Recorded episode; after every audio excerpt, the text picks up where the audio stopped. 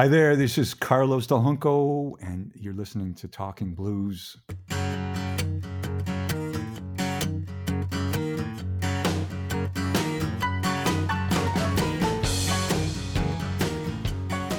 So, how have you been?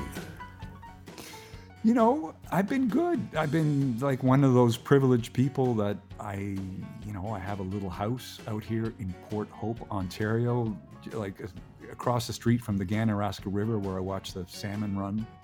Although, don't get me started about all that stuff. um, I mean, the river's really low this year. Oh, and- right. and there might be a few reasons for that. But um, you know, I live in this little paradise, um, and I go out.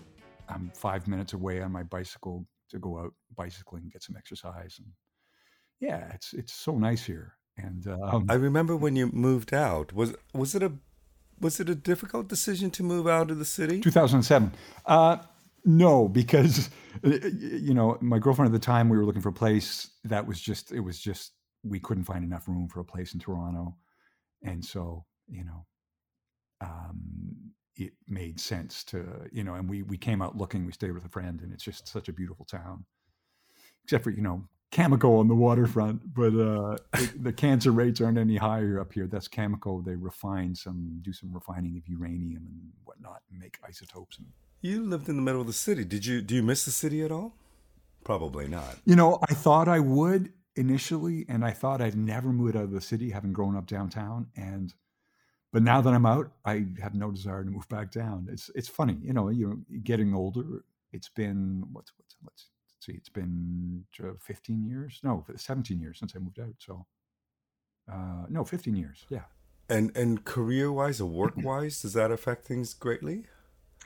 You know, I do miss that connection uh, of going out just really easily and seeing music, but I was never one much to go out and watch stuff, uh, or unless it was a concert, you know, I really wanted to see. But um, that ability to go out and sit in easily, that was something I, you know, I used to do every now and then if I wasn't doing a lot of gigs. And so I can talk about that because actually lately I've been going in and sitting in with Julian Fauth. Um, it only ends up happening once or twice a month. He has a house gig at a little, great little place out in the Danforth near Coxwell, between Coxwell and Gerrard, called Sauce. And it's um, he has a little piano gig there and sings. And um, and I always go and play the first set when I go. And there we're talking about making a record down the road. Oh, interesting. That would be a, an interesting combination. Yeah, we're just getting acquainted and feeling each other out musically and stuff. And yeah. And how does that happen? Like, do you? I mean, obviously, you approach him and see if he could sit in, and then kind of figure out whether it's it's musically workable. Yeah. But how do you make that decision to say, well, maybe I'll check out Julian? Um, you know, he hired me for a couple of guest spots, and then I was like, "Oh, this is really fun," you know. And we were connecting, and I just thought, so you know, when COVID hit, I think that's basically when I, um, when things weren't shut down, you know, we started playing together at this at this place on Tuesday nights as often as I could. I mean, it just depended on schedule and stuff and Well, weather. Yeah, yeah. I'll have to come and check that out. Um, let's go back. Go back way before COVID. Um, I know that you took music before you played harmonica. You played one or two other instruments. took lessons. I and in one article I read, you even remember the teachers' names, but n- neither one of them kind of lasted very long.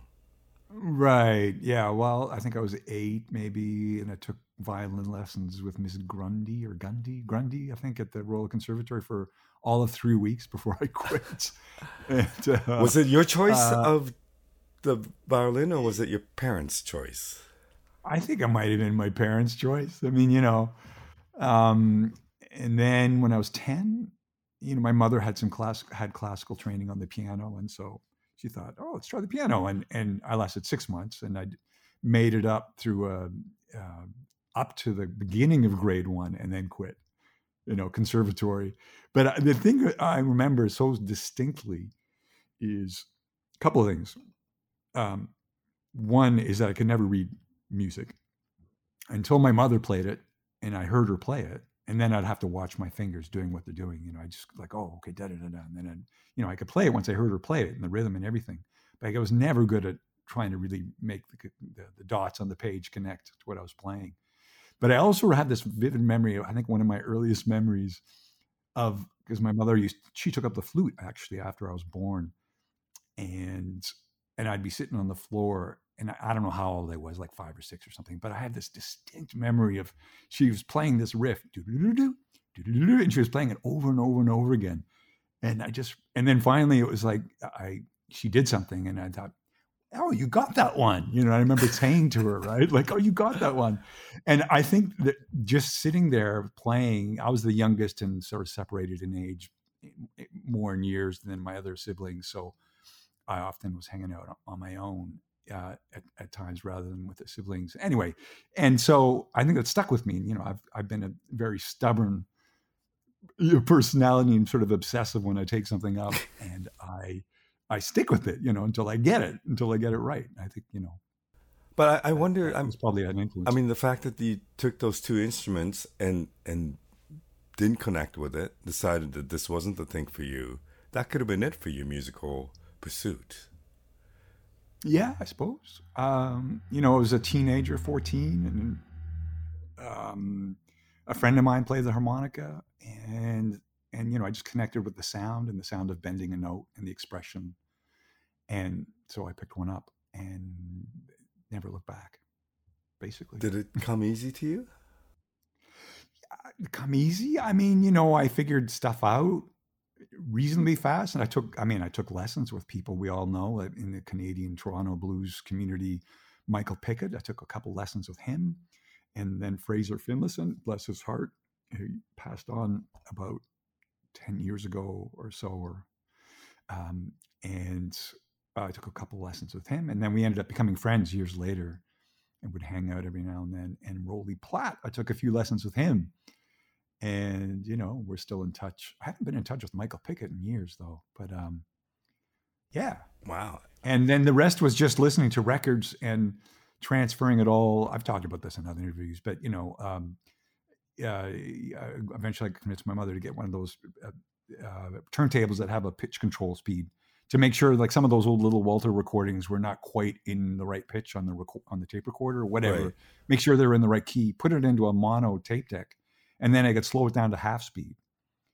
And and the half speed thing, like it was an octave lower, but you could hear and dissect the you know like these really fast riffs if you had to. And and that's what I did for years until I discovered the software uh, in the early 2000s. It may be called Transcribe. There's tons of slow down slow down or software, but this one called Transcribe, I haven't even the developer says if you found something better than this app, let me know he has a link to all the slowdown apps on his website and because his really is the best and so i'm all about using this slowdowner app with my my students my harmonica students and stuff and it's a, it's a just an amazing uh, piece of kit that helps you listen better and i mean once you understand how to use it well i just can't imagine it still being that easy to learn off slowing slowing down music and figuring out what notes go where. Well, I mean that's sort of the tradition, you know, the oral tradition. How most people mm-hmm. learn in blues and jazz, really. I mean, then the smart ones learned how to read as well. But um, you know, I understand written music, but yeah, it's just something. The thing is, the sooner you start doing it and exercising that muscle of connecting what you hear to the rhythm and, and the shape of the, the melody. And one, it's as simple, I always say, as getting from one note to the second note. And then you add a third note and a fourth note. And then eventually you just start your ears grab bigger and bigger phrases all in one go the more you do it.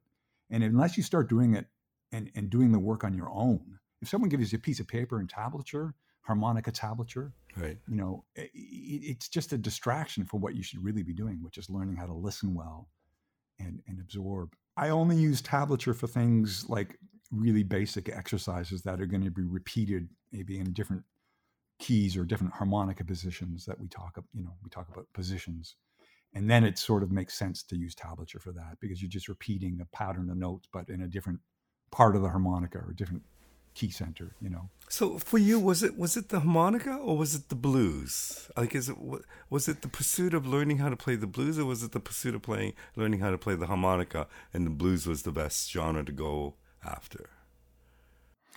I think both at the same time, but I mean, you know, as a teenager, and and it set the standard uh, into my into my older years here. Like I, I've always had really eclectic taste, and my the records I've put out reflected that. So while I was listening to blues, a long-winded answer to your question, um, it was the harmonica which connected to the blues for sure. And I went out and bought a bunch of blues harmonica records. In fact, I just started buying tons of records of anything that I could find because it was like, okay, what's this? What's this? And different styles, starting with Paul Butterfield, of course, Little Walter, Sonny Boy, you know, uh, James Cotton, all those guys. Um, but at the same time, I was listening to like my uh, I mean, there was classical music in the house. Uh, I was listening to jazz rock fusion in the in the seventies. Those things are prog rock. You know, I'm a huge, or at least I was, sort of still am. You know, the things they they say the things that you listen to as a teenager stick with mm-hmm. you.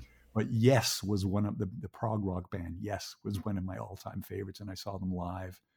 You know, a bunch of times, five times, and then I said if they ever went to Massey Hall, I'd go back and see them. They did in the late '90s and then I went back every year to see them. And um, you know, like the magic without the drugs even was still there. You know, like for me. And and you know, in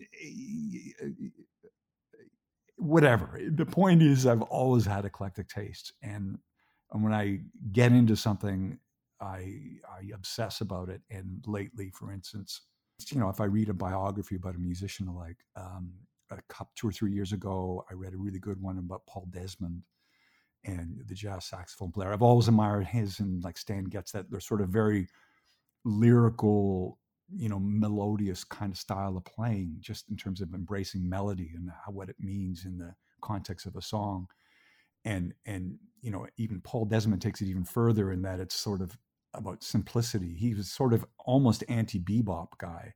He could do some of that stuff, but you know, he was always about carving the melody and and and playing really nice phrases and breaking up carving these phrases through the chord changes. And anyway so I, after reading the book you know of course with streaming services you just access all the recordings they're talking about. And so i would go through all these recordings and then and and you know you can quickly just go to the next song if you don't like something and make up my own personal playlists of these guys like paul desmond. And then i would just listen and listen and listen and then load one or two of his songs into transcribe and try to break down a phrase or two and, and figure it out in different keys. And then uh, and then the last guy that I've become completely obsessed about is Bill Frisell. You know, and I bought some of his records back in the 90s, He's a guitar player. And he's an amazing composer and he mixes everything from, you know, jazz, blues, country, pop, a lot of popular music, reinterpreting even pop tunes. He writes some amazing tunes, but and just the most beautiful, beautiful things. I mean, he, he can also be really noodly, but he is. I mean, it, for me, it's sort of become my salvation musically, especially in the time of COVID.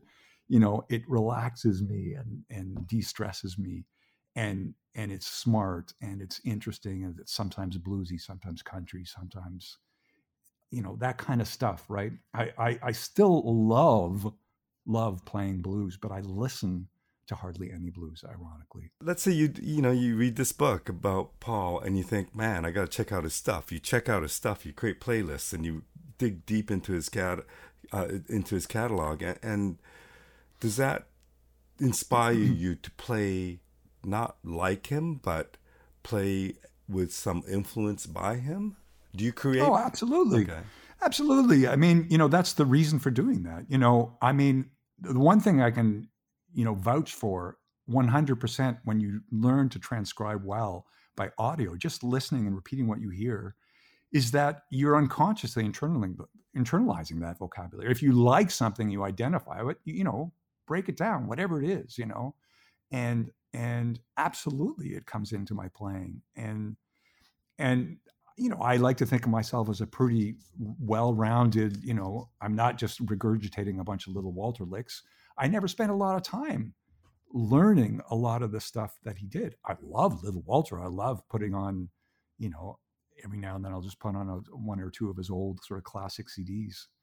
and but it's it's not something that makes me want to go yeah i want to play that as much as well back in the day ironically i came to little walter more late and you know i was into the paul butterfield initially lee Oskar. i was still listening to little walter and i was trying to learn some of this stuff absolutely but um you know Rolly Platt for instance he's a guy that got really good really fast and he was doing just amazing and still is um, stuff uh, with these different bands he was playing with and and here's he's a, he's a voice that i you know think is a sort of a progressive guy and he just learned by ear in fact he didn't do a lot of transcribing he just did a lot of playing there's more than one ways to skin a cat we did a a, a webinar together about practicing um, and we talked about how we each approach things. At one point, you you hear Howard Levy, and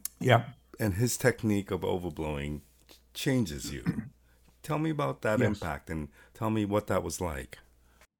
Right. No. Uh, yeah. Of course. Good question. I I had actually figured out what overblowing was by accident, and and then I'd heard about Howard, and then when he said, I heard that he plays in all twelve keys I was like, oh, that's really cool. Okay. And then I found out he's teaching at this camp in West Virginia. This is sort of blues uh, swing week that they would have different themes at this Augusta Heritage Center in West Virginia, Elkins, West Virginia, and different music themes throughout the summer. Anyway, so I'd go down for this blue swing week and he was teaching there. And I caught Howard there the last four years that he taught there. I think he taught a total of eight years. This was just before he joined Bela Fleck and the Flecktones in the early 90s. Anyway, and that was just like 10 guys, you know, worshiping at his feet and tape recorders going and trying to, you know, just, it was more about jazz theory than it was about how to play the harmonica, you know, and he talked about overblows and stuff. But, um, and that, of course, turned my head around. And, you know, I've mainly tried to, especially in the early days, was just trying to incorporate using the te- te- technique in my blues playing. But then eventually I started getting into some jazzier stuff and more eclectic stuff, as my, my, my eclectic records reflect, and a lot of instrumental stuff. Sorry, when you went to the camp, how old were you? Yeah. At what stage of your life were you at? So that was okay. I was born in 58 and I went the first time in 88, 1988. At this point, are you thinking that you're going to be a musician full time?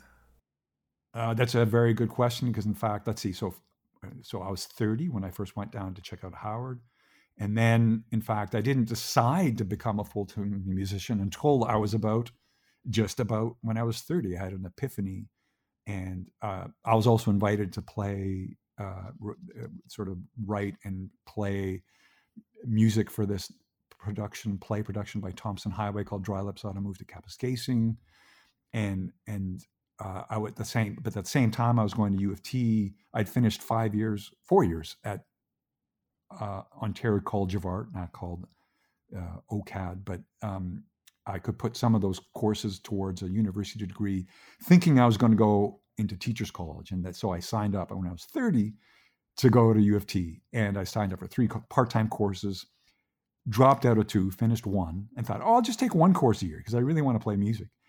Signed up for another one the following year, dropped out of that uh, almost immediately because I had an offer to go out on the road with Tomson Highway and to Winnipeg for five weeks, and then and then Ottawa at the at the big theater there at the National Arts Center for four weeks, and then at the Royal Alex in Toronto for five or six weeks. I mean, it was a really successful play. Well, how, how did and, that happen? How did, how did you wind up being the composer of the music for that play? But anyway, that's just just to put all in perspective uh, sorry to interrupt. Um, that's when I decided to become right, a full time okay. musician. Basically, when I was 30, 31, and then I never looked back. And and you know, I was mostly sort of full time up until that time. I was working at a poster shop. Um, sorry, what was your question? So, so how did that opportunity to to work with Tomson Highway to compose the music for that play happen? Sure. Um, I guess he'd heard about me through the grapevine, and he I, he might have. I'm, I'm sure he must have talked to a couple other people. Although I do remember there was a harmonica workshop at the Black Swan, and I can't remember all who was playing there at that particular one, but he came and thought, okay, hmm, I think I like the way he plays and his versatility, and that's probably when he decided to use me. Um, and and the, the the composing so much was really just going to the rehearsals and and you know eh, the different i sort of play these soundscapes for different characters and one of the characters in the play actually plays harmonica but it's sort of his dream and about his dream and stuff about how white people basically eh, eh, you know culture and and and it's about yeah a lot of things but basically about how white people sort of scoot over mm. in, um, indigenous culture and but sort of the first half was like a comedy and then the second half is sort of a tragedy. And uh, it was a very amazing and brilliant play and, and, very intense some of the scenes that I scenes that I had to play through. Um, but anyway so it was just something that sort of happened organically through working with the actors and and watching them and then you know oh this riff and then Tomson Highway would listen and and eventually came up something. And it, it, actually took a few shows before I was sort of playing more or less the same thing, you know. And and so because it was important to give them cues, and you know it was something I was nervous. It was the first thing, I'm, first time I'd ever done anything like this. So and I didn't have anything written on paper, so to speak. So so when you decide to go professional or pursue this mm-hmm. as a career, how much gigging were you doing before then? Obviously, a bit. Yeah, I mean, you know, I, you know, through art school, I did my first gig with a math well, gig. No, I did my first performance in front of people with my math teacher in grade ten or 12, eleven. Um, played a couple of Lead Belly songs for a student talent night, and then in art school, I did my first paid gig on some place on Yonge Street, north of Wellesley, with this band. I can't even remember I can't even remember what we were called, but it was a super eclectic band. It was third blues, third third reggae because one of the guys in the band loved reggae, and then the third Latin because the guitar player loves Santana. it was a complete mishmash. But that was there. I was in getting you know my feet wet, exposed to all these different types of music, right? So, um, and then uh, I, I, got a grant to go study sculpture independently in kind of a fifth year, but not really part of CA and then so 83 84 i'm back and i'm out of school i got a job framing posters from my old art high school teacher and that was a full-time part-time job. And then at, around that time i met buzza upshaw and it became part of that band and was learning to play horn lines with ed zamkowski the saxophone player. It was a five-piece band. Um, and and so sort of cutting my teeth there uh, we we played for two years in a row, almost every weekend at Chicago's Diner downstairs. Oh. And and then and then um, I formed a band with Kevin Cook in the early '90s called the Del Comos. And again, that band was like a third of this, a third of this, and a third of this. Like it was just a mishmash of blues and and fusion that fusiony tunes that the bass player wrote. And you know, so, I mean, I just was drawn to that stuff and uh, there's a couple of videos actually on YouTube you can find of the Del Comos from some recording someone made playing at Albert's Hall. And one of them is the one song is called River, and the other song is oh, what was it called? Um, it's a tune in five four. Sort of like this bluesy thing, and it was kind of uh, blues chord changes, but with a sort of calypso groove in five four. Uh, well, that was called River. Sorry. Uh, and then something else. Oh, uh, a tribute to Frank Zappa with about four different grooves in in one song called "Frankly Blue." And and you know the, the the music still stands up the test of time. I mean, you know, it's dated in its own way, uh, clothing, hairstyles, whatever. So, but uh, you know, before I ask you about pursuing this as a profession, tell me about your interest in sculpture and art. Yeah, I I mean I was always visually uh, visually artist uh, inclined. Um, I, as a young teenager, basically, uh, my father had been an architect, and he was also an art collector, and he encouraged me to, you know, pursue my abilities as a using a pencil and just doing these really detailed drawings, and and then so going to art school, I just I stuck with fine arts, and then majored in sculpture in my last year and work towards a grant that helped pay my way to go study independently in in Italy, and working with you know the white marble that Michelangelo used, and and li- literally working in a little town in a studio, artist studio where these artisans go and work nine to five. And I took a crash course in, in Italian to sort of get around and, and get an apartment and and also talk to the artisan, the, the, the guys who work their nine to five job carving. You know, the the, the owner would say, "Hey, we need another Mike, uh, the David for this, you know, piazza down in this city, right?"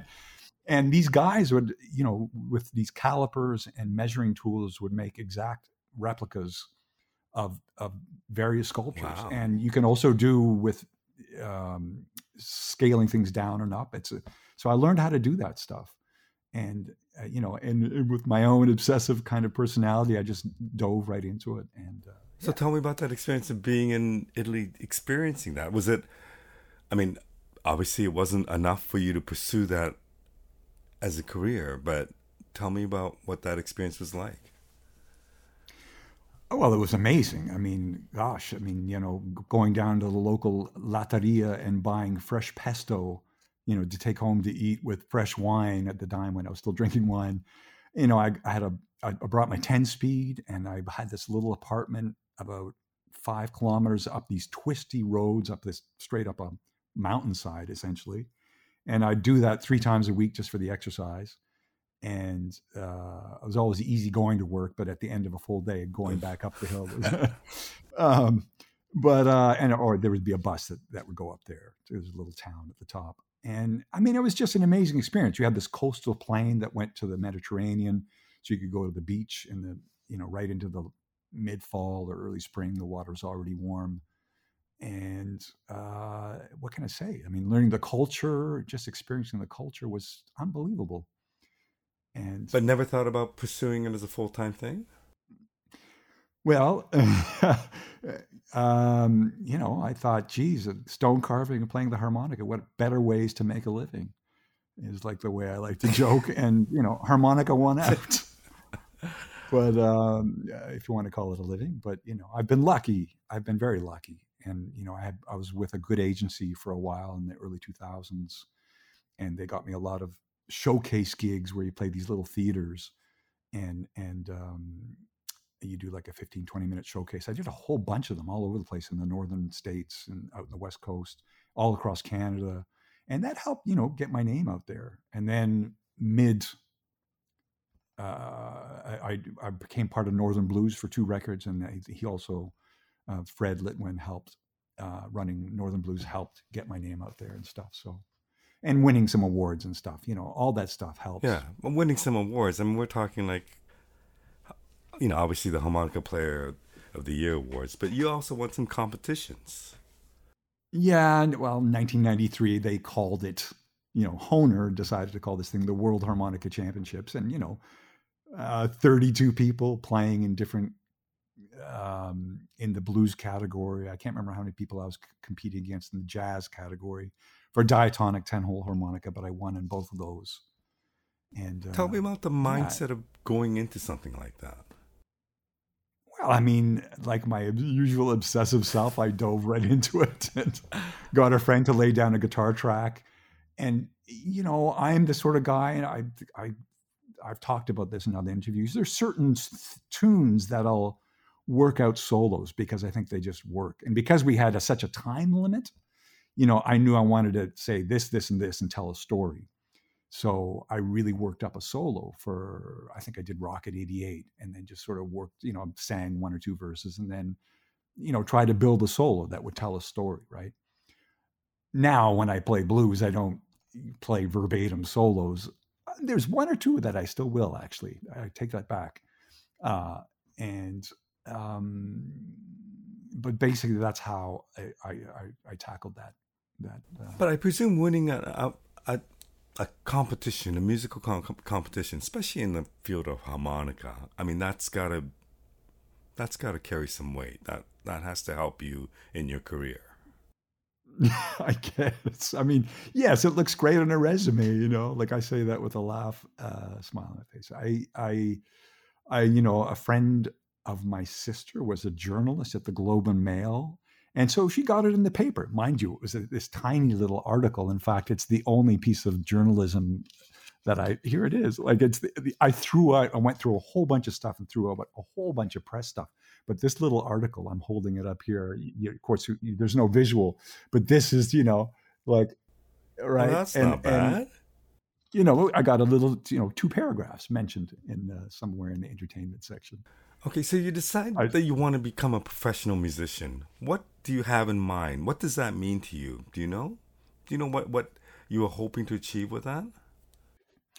Uh, you know, like you ask pretty much any blues or jazz person or any creative person, it's a labor of love, right? You're doing something because you love to do it, and it gives you satisfaction and makes you, uh, you know, that feeling of accomplish something, learning something new, and as you know, it never stops. It, and I'm still trying to figure out new things and new ways to play and, and taking jazz lessons for understanding how to turns a phrase and stuff with a piano player lately. Um, what was the question again? Sorry. I mean, do you, do you have an idea of what you hope to achieve? You say, okay, I'm going to pursue this as a professional career. Do you set goals for yourself? Do you have milestones you want to touch, achieve, or yeah, I mean, seeing the forest for the trees, maybe expression comes in here. I don't know if I was that kind of a mindset. I wasn't that focused to sort of see the bigger picture. In fact, when I was being booked by a booking agency, they were saying, you know, you you can't play in bars because you know you gotta. And it was like, no, I wanted to play in bars. So at the time I was doing it, it was like I was sort of forced to use a pseudonym to uh, make up a pseudonym to you know so I could do it right. And and he wasn't happy about that, but I was just trying to be a better musician. I didn't really care about being this huge star or anything like that. I mean, I don't know any how many harmonica stars do you know, right? Like it, it, just wasn't on my agenda. I just wanted to be better and yeah, I was happy to get more gigs and be booked for tours and stuff. That was a, a huge bonus. Okay, so in, in this blues world where a lot of harmonica players sound like other harmonica players, um, you don't. Yeah. Uh, also, because you don't play well, the same songs, did, does that work for you or against you? It works. It, it, works both ways. I mean, you know, I'm still advertised when I do a show as a blues guy, right? But obviously, my shows are a mishmash, and I'd say 50% of my live shows lean on blues, but I still play like a 50% sort of show of instrumentals which tend to be less bluesy. Um, you know, originals and and written by people I know. Kevin Breit's been a big contributor of songs, but um, you know, I I'm super self critical, and and what happens is it's also uh, uh, I have to be careful because I also become really critical of other people and what I hear out when playing. And this is my subjective take on it, but you know, I hear people put out blues record after blues record, and it just to me sounds like they're just putting out the same record. Mm-hmm. You know, I've I've re-recorded some of my songs, but because I think you know they maybe evolved a little bit, I don't have any problems doing with that. That if you know, I think I'm playing them better, or or there's such just a diff, slightly different way to to play it, or um, and but yeah, I I so I'm trying not to repeat myself, and then it, I shoot myself in the foot because I don't put out a lot of records because of that. Because I just think, oh, I've said that all before. You know, I don't know, and I just put out another record of the same kind of stuff, and and um, hence, you know, doing a record. I'll talk about maybe I don't know when when we're going to get around to it, but with Julian Fauth to do a dual record. Um, uh, you know, it's a different chapter, different flavor, you know, I sort of, I think I've done enough right now with my band and need to do something different, you know. How, when do you know that? I mean, do you just get a sense in in your head that you just know? I mean, it's just time to move on. It's not that I don't. I love playing with the band, and you know, the trio is playing up. We're doing a show up in Toronto as part of the Hugh's Room Live presents. The trio, guitar, bass, and harmonica. There's there's just a communication that the three of us have, which is really great um, and I'll never miss that. So knowing or not knowing about you know when it's time to move on, you know, it gives me immense pleasure playing with those guys. Um, and and you know you come to a show and you and you'll sense it and you'll you'll feel that connection that we have. And uh, some some of the tunes very arranged, and then just improvising, of course, and other parts of tunes. And then the other thing that's a big part of you is teaching. Yeah. When did that happen, and what do you get out of it? Oh well, I mean, it's um, just something I started doing, I guess, in the mid '90s, and and grown to love it more and more. Um, you know, the, the more you do it, the better you get at it. And yeah, I love seeing light bulbs go off on on my students. Uh, you know, in, in the when they get something, it's very satisfying. And I'm teaching a little less now because I really only want to work with people that are more that have some sort of background. Rather, I'm not really interested in taking on beginners, and I'm only going to work with people that are going to do the work. Right you know like if you if you say okay here do this this and this then you know you got to you got to show up two or three weeks later and done the work and because that's what that's the only reason to take lessons really. I mean is to have some accountability and hopefully grow a little bit quicker when you get personalized direction and stuff so. And how does teaching make you a better player? Um, you know, you could practice what you preach. So, um, you know, I'm reminding myself as I tell my students to, you know, the what I find is a good way to practice, for instance, you know, and um, whether it's transcribing or just intonation, you know, tone, whatever it is.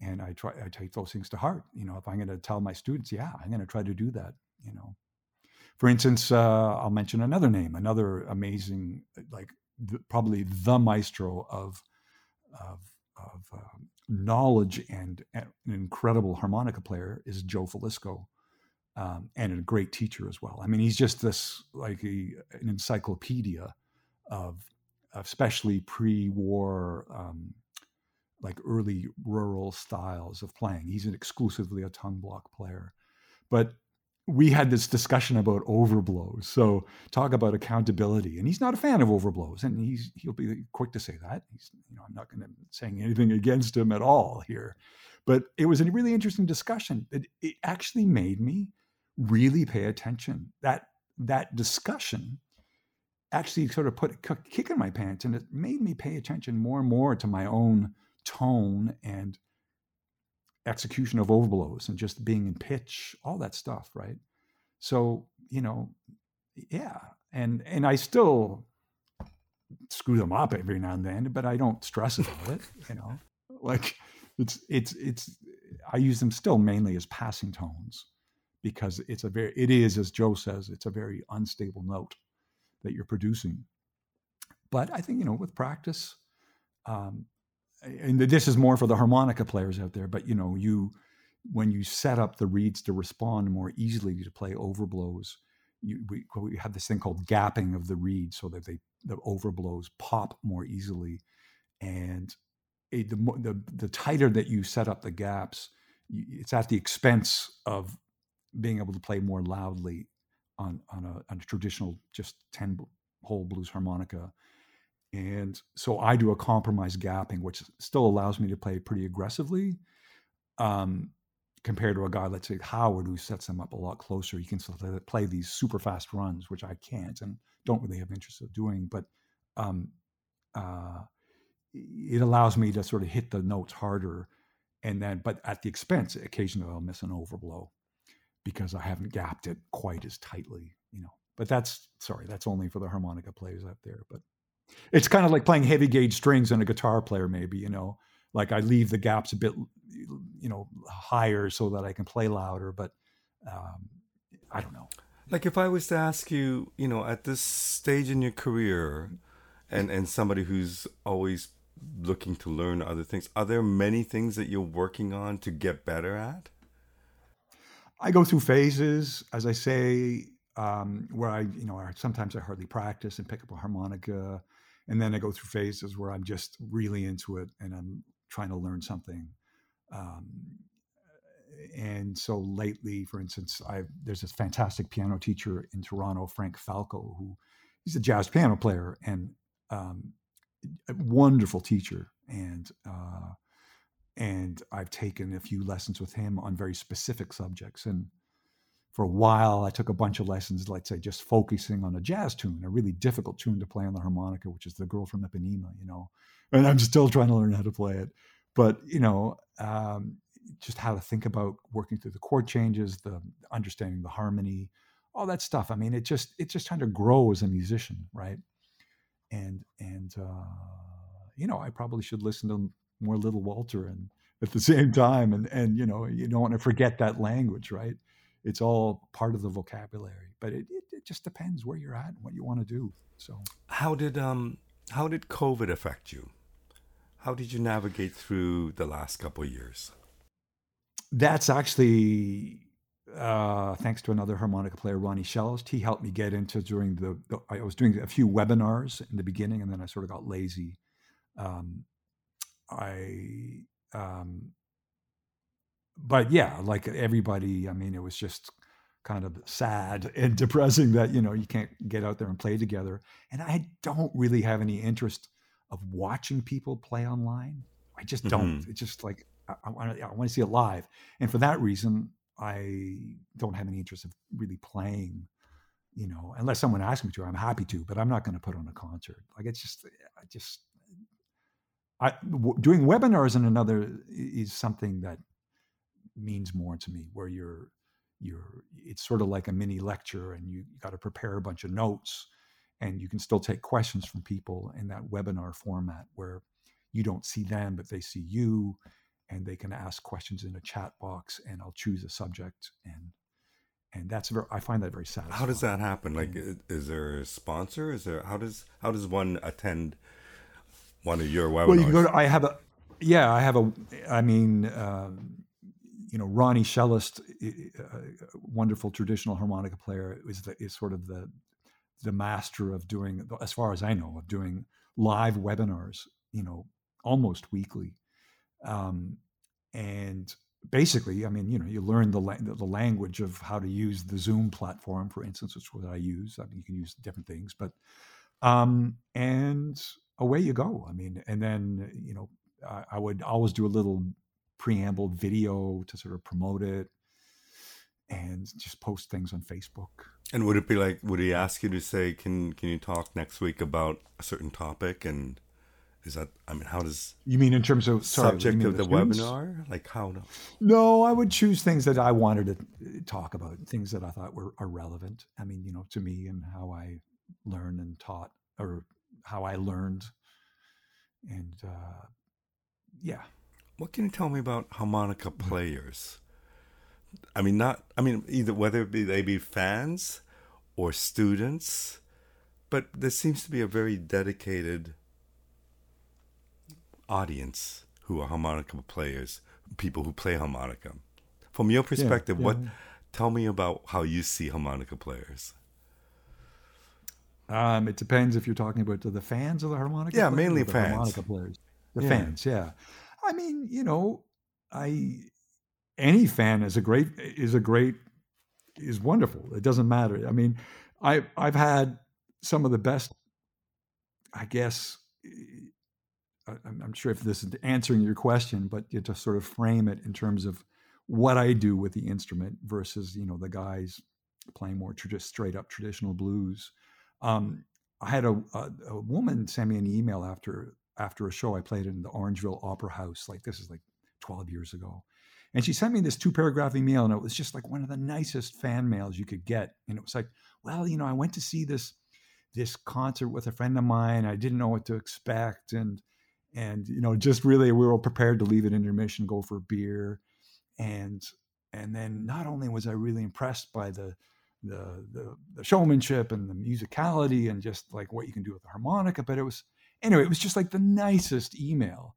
And and that's my fan. That's my audience is like it's not just about playing the harmonic, it's about the music too. I mean, and so I I'm sort of again going a little bit further than your question, but you know, if I reach people emotionally and, and musically, that means more to me than being a harmonica player and saying, "Oh, look what I can do with a harmonica." You know, yes, there's some virtuosity, but it's more about connecting mm-hmm with you know musically and and and and making people feel something right okay the other thing we talked about about the covid was that you you started working on a stereo. Is that correct? Yeah, yeah. So one of my, I called it, uh, you know, the the crazy kitchen COVID project, and I mean, I've always loved listening to music since I was a teenager. You know, I would have sessions, you'd invite friends over, you smoke a joint, turn out the lights, and you know, you're listening to Yes or whatever it was, and um, um, and I soundproofed my room a little bit with just tacking foam or egg crates, whatever, to the wall, and then covering it with like cheap Indian uh, East Indian fabrics uh, to make it look presentable. And and I've always sort of been a sound guy uh, to some, you know, obsessed with sound. Uh, one of one of my many obsessions, let's say.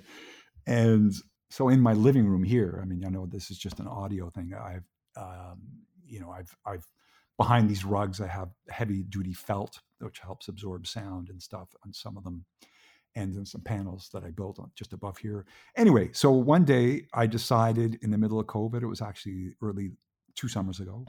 Um, so it would have been summer of 2021 uh, to enhance my kitchen stereo. And I had an old stereo, and it started with basically in, some new speakers and enhancing the. Uh, you know, a kitchen is probably the worst place to make a room sound good, but basically I, I went all out and built these heavy duty sound panels, like even bigger than the ones that I have here in my living room. And I kind of made this like it's really eccentric. You'd go in here and you go, geez, Carlos, you know, you're you're you've lost it. but I removed the little kitchen table that was one end by the window facing the river that I and I built this kind of shrine and with eh, kind of canvas coated um, uh, just made out of homemade, looking up YouTube videos about how to make some nice sound panels that are really good for bass absorption. And then I embellished the stereo and ended up kind of beefing up the, the sound equipment I had. Um, but basically, and then put a rug underneath it with padding underneath the rug, and then panels on the, some panels on the ceiling, and and move stuff around a bit, and then until it sounded right. And like I realize I do most of my music listening when I'm in the kitchen cooking. I love cooking. And so I'm three hours maybe a day almost in the kitchen. Wow. I like to take my time. So that's where I'm doing my listening. So it's great because, you know, with the streaming music services, you can quickly advance to the next song. If you don't like something, make up your own playlists. But it's just like, oh my God, it's like my sanity in a world that's going crazy. Like it just makes so much sense. Do you think you're a better player now, having gone through COVID, or less a player?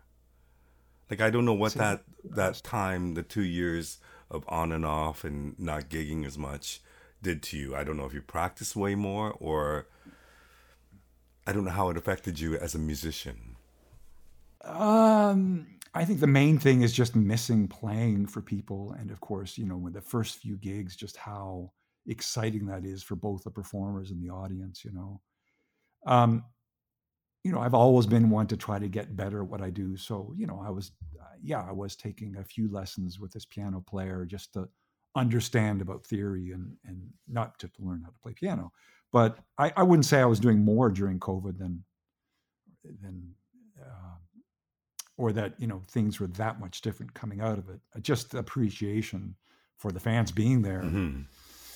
You know, that are still there and there's still an audience and there's still live music. I have mixed feelings about touring, mind you, because of things like climate change. And uh, I've toured a lot. I, in fact, I've almost every year I've gone out west to BC and Alberta. I have a little run that I can do out there, having done all those showcase gigs. And it's a nice little theaters and community halls, mostly. And um, you know, I've traveled some of those roads so many times. And when I heard last year you know, there's this one highway that run. It's the Coquihalla Highway. It's basically the Trans Canada.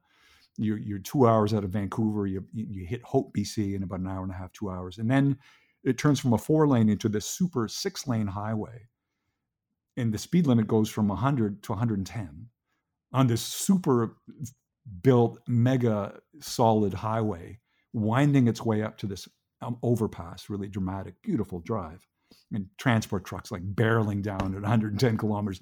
You got you want good weather when you're going up this thing.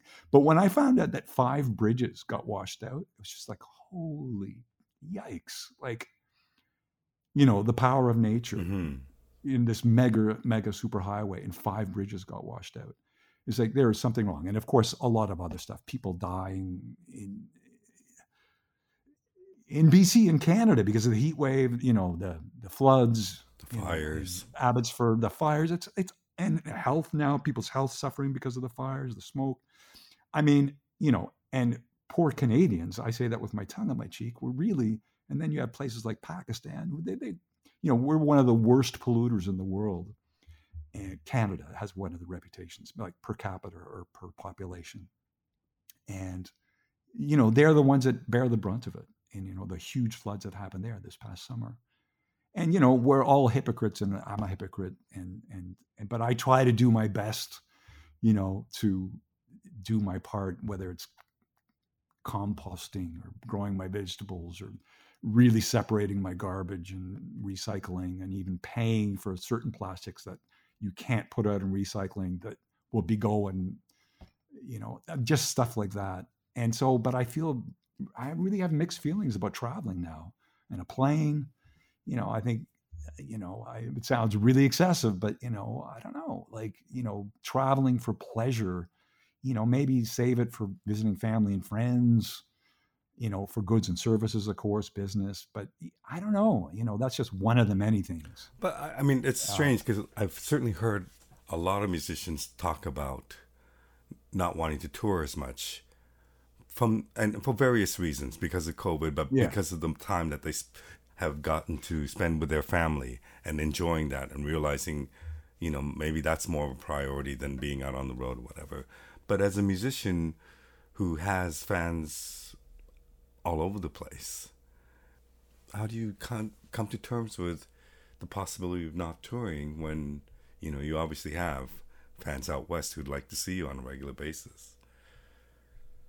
Um, well, it's. I mean, it's part of it is mixed. It's it's a mixed thing, really. When I used to have a booking agency, um, you know, I was really keen for several years. I was booking my own tours, right? But it's a lot of work. Mm-hmm. When you do, you got to line up all the dominoes so they fall into place, like easily, right? That's a lot of work. I'm mean, the band. I'm the road manager, the band leader. Got to make sure everyone's happy. You have rooms for you have single rooms for everybody and it costs and also with inflation now oh my god like the cost of traveling and just rooms everything's gone up the pay is the same you know that's another factor yeah. uh, i mean it's now it's really just about playing for fun and and not so much about making a whole bunch of money but i mean the day i used to sell a lot of cds where you would make most of your income and uh, you know people are buying less cds all that stuff. So yeah, I mean, I'll miss playing, but uh, if someone booked me, uh, hey, you know, and and um, uh, but I yeah, I'm I'm just tired of the of the uh, you know. So there's got I'm doing a four day tour, for instance, this this coming spring, eh, well paying dates, so it's sort of worth the while to do it, and um, I don't know if that's going to be my last tour. I honestly, I wonder, you know um, you know, maybe we should just be going out in our donkeys and playing acoustically. Like, I mean, okay, no, no, not. But you know, um, anyway. But it must be worrisome that that you know it's a concern. However, this is what you do. What? So I don't understand your question. What part is worrisome? Well, I mean the fact that you know you are a musician, you play to people, you travel. Yeah and and yeah. maybe you're not going to do that anymore. That's got to be. Yeah, I mean, you know, if I got offered to play a festival, and and, and you know, uh, I I do have less interest in in traveling, being on the road for long periods of time. I mean, I was only ever into really doing two weeks at a time when I did book my little tours right. and stuff. So you know, and usually that'd be like five shows a week if you're lucky, and to line them up, and then you know a day or two off somewhere in the middle of there. Um, uh, of all the dates. And so that's part of it. it. Is just getting older and not really being interested in being out for long periods of time on the road. So, um, yeah, I mean, you know, I can blame it on climate change, but you know, honestly, it's it's a combination of all those things. Yeah, I mean, I'll miss. Uh, uh, I mean, there's plenty of places to play in Ontario, and uh, yeah, you know, I'm not going to play as regularly, but you know, being able to go and sit in regularly and maybe do a few more gigs, let's say with Julian as well, Julian Fauth. You know, that's yeah. I got to start networking more and reaching out to other people to play. But you know, harmonica player, you're the last guy to get hired, right? Unless it's your own gig. That's the thing. Unless you're like a Steve Marriner and you play piano, guitar, everything, everything, you know. And yeah, he's super talented. When are we gonna hear that? Yes, harmonica tribute album. have you worked out any uh, songs on your harmonica? Uh, I can't say I have. I'll leave it to the uh, to the synthesizers. Well, if anybody could do mm-hmm. it, I'm sure it would be you. Yeah, right. Yeah. Well, Carlos, thank you so much for doing this. It's been hey, a while Michael, since we last spoke. Always a pleasure. Yeah, I hope I didn't ramble too much. No, it's always great. All right, thank you. All right. Thanks, Michael. You take care.